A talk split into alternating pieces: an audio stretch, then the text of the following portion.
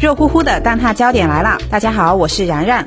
今天的蛋挞焦点，一起来关注种植牙价格怎么降？伊丽莎白二世的广东缘分，网恋成功的概率有多大？首先来关注的焦点是种植牙价格怎么降？种植牙价格又迎来好消息。九月八号，国家医疗保障局关于开展口腔种植医疗服务收费和耗材价格专项治理的通知正式公布，明确了口腔种植体将进行集采，牙冠进行竞价挂网，种植牙医疗服务进行价格调控。综合民众、医疗机构、专业人士等各方意见，最终将三级公立医院种植牙医疗服务部分的价格调控目标确定为四千五百元。很多人一看这个消息就以为太好了，一颗种植牙四千五百元，那真的是这样吗？其实并不是的。下面呢，我来为大家梳理一下种植牙价格到底怎么降，一颗种植牙的真实身价到底是多少呢？了解过种植牙的朋友们应该知道，市面上一颗种植牙少则几千元，多则上万元。而口腔种植的费用大致可以分为三个部分，分别是种植体、牙冠和医疗服务。种植牙降价的重点就是技耗分离，技呢就是技术的技，指的是整体调控医疗服务价格；耗呢是耗材的耗，指的是通过集采降低耗材价格。在调控医疗服务价格方面，这部分的费用在口腔种植的总费用中比重较高。以各省份的公立医疗机构单颗常规种植牙为例。医疗服务部分的平均费用超过六千元，一些省市费用超过九千元。医疗服务价格高已经成为种牙贵的重要原因之一。那么，国家医疗保障局发布通知调整之后，在三级公立医院的单颗种植牙医疗服务调控的目标价格将不超过四千五百元。这里指的是包括门诊诊查、生化检验和影像检查、种植体植入、牙冠置入等医疗服务价格的总和，是不包含种植体和牙冠的。也就是说，医生的技术服务整体的调控价格是。四千五百元种一颗牙的价格，还要加上耗材本身的价格。那在种植牙耗材方面，目前公立医疗机构采购的高端品牌种植体每套是四千元到六千元，其他种植体每套两千元到三千五百元。牙冠价格目前大多是在一千多元左右。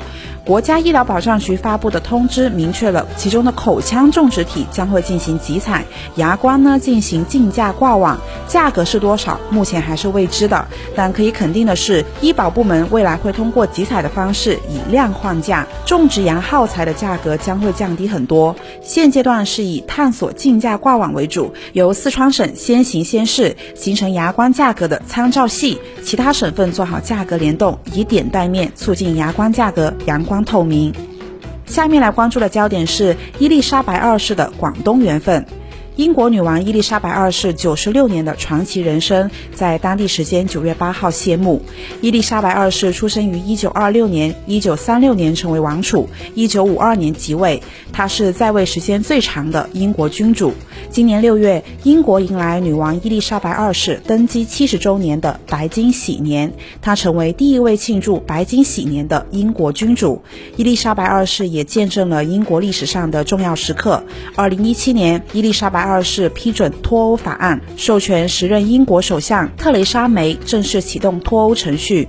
二零二二年九月六号，刚刚当选为英国保守党党首的伊丽莎白特拉斯在巴尔莫勒尔堡接受伊丽莎白二世的正式任命，成为英国新任首相。南都书里了解到，一九八六年，英国女王伊丽莎白二世来到中国，这是历史上英国女王首次访华。她到访了北京、西安、上海、昆明和广州。在北京，伊丽莎白二世游览了故宫、天堂，并且登上了八达岭长城。她曾感慨道：“我到过很多地方，中国的长城是最美丽的。”一九八六年，伊丽莎白二世还曾到访广州。当年的访华之旅，伊丽莎白二世曾来到广。广州白天鹅宾馆，不少广州人还记得伊丽莎白二世的座驾劳斯莱斯，后来一度被摆在白天鹅宾馆门前展示，成了白天鹅的标志。在白天鹅宾馆，伊丽莎白二世吃了地道的粤菜，留下了名为“英女王宴”的经典菜式套餐，包括月印鲜兔、双龙戏珍珠、燕乳入竹林、金红画皮猪、凤凰八宝鼎和锦绣石斑鱼。月印鲜兔为广式点心拼盘。金红画皮猪一直是白天鹅宾馆的招牌菜，也就是广东人熟悉的烤乳猪。据悉，此行他还曾去到流花西苑，在这里种下了一棵象征中英友谊的橡树。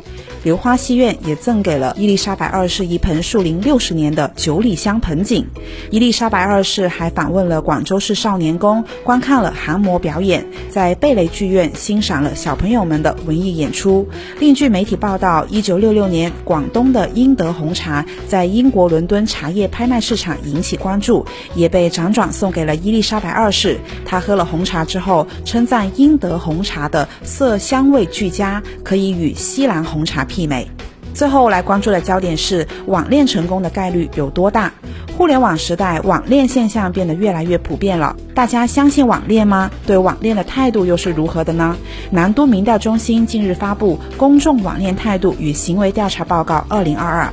调查报告显示，只有百分之二十六点六三的受访者表示相信网恋，百分之四十八点五的受访者表示半信半疑，有百分之十八点九八表示不相信。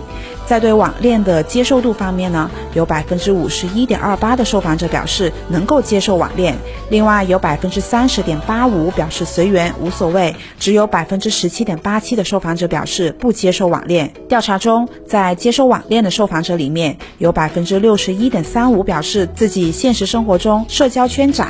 其次，分别有超过三成的受访者表示自己在现实生活中找不到合适对象，或者年龄偏大，怕成为剩男剩女。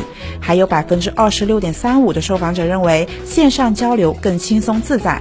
进一步追问这些受访者网恋的目的，有百分之四十二点五七的人表示找恋爱对象，这个占比是最高的。还有百分之三十八点六五的人表示通过网恋找结婚对象。可以发现啊，大部分的受访者都希望在网络中找到另一半，收获真正的爱情。那网恋真的可以开花结果吗？调查结果显示，有百分之七十五点零五的受访者与网恋对象奔现过，但其中已经结婚的仅占了百分之七点六八。打算结婚的占比为百分之十六点二，那现实生活中成功发展的网恋只是少数，还有近三成的受访者表示与网恋对象成为了朋友，而空间距离是影响网恋发展的重要因素。同城网恋的受访者更容易与对方修成正果，促进网恋顺利发展还有哪些因素呢？调查发现，三观契合、性格合得来最重要。其次是身高样貌符合双方的期待。很多人说网恋是痛并快乐着，快乐来源于刚刚相识的时候所带来的新鲜感和好奇感，而痛呢是面对现实问题时产生的落差感和无力感。网恋很浪漫很美好，但是都要保持理智，回归现实，确认网络中的他是否就是现实中对的人才是最重要的。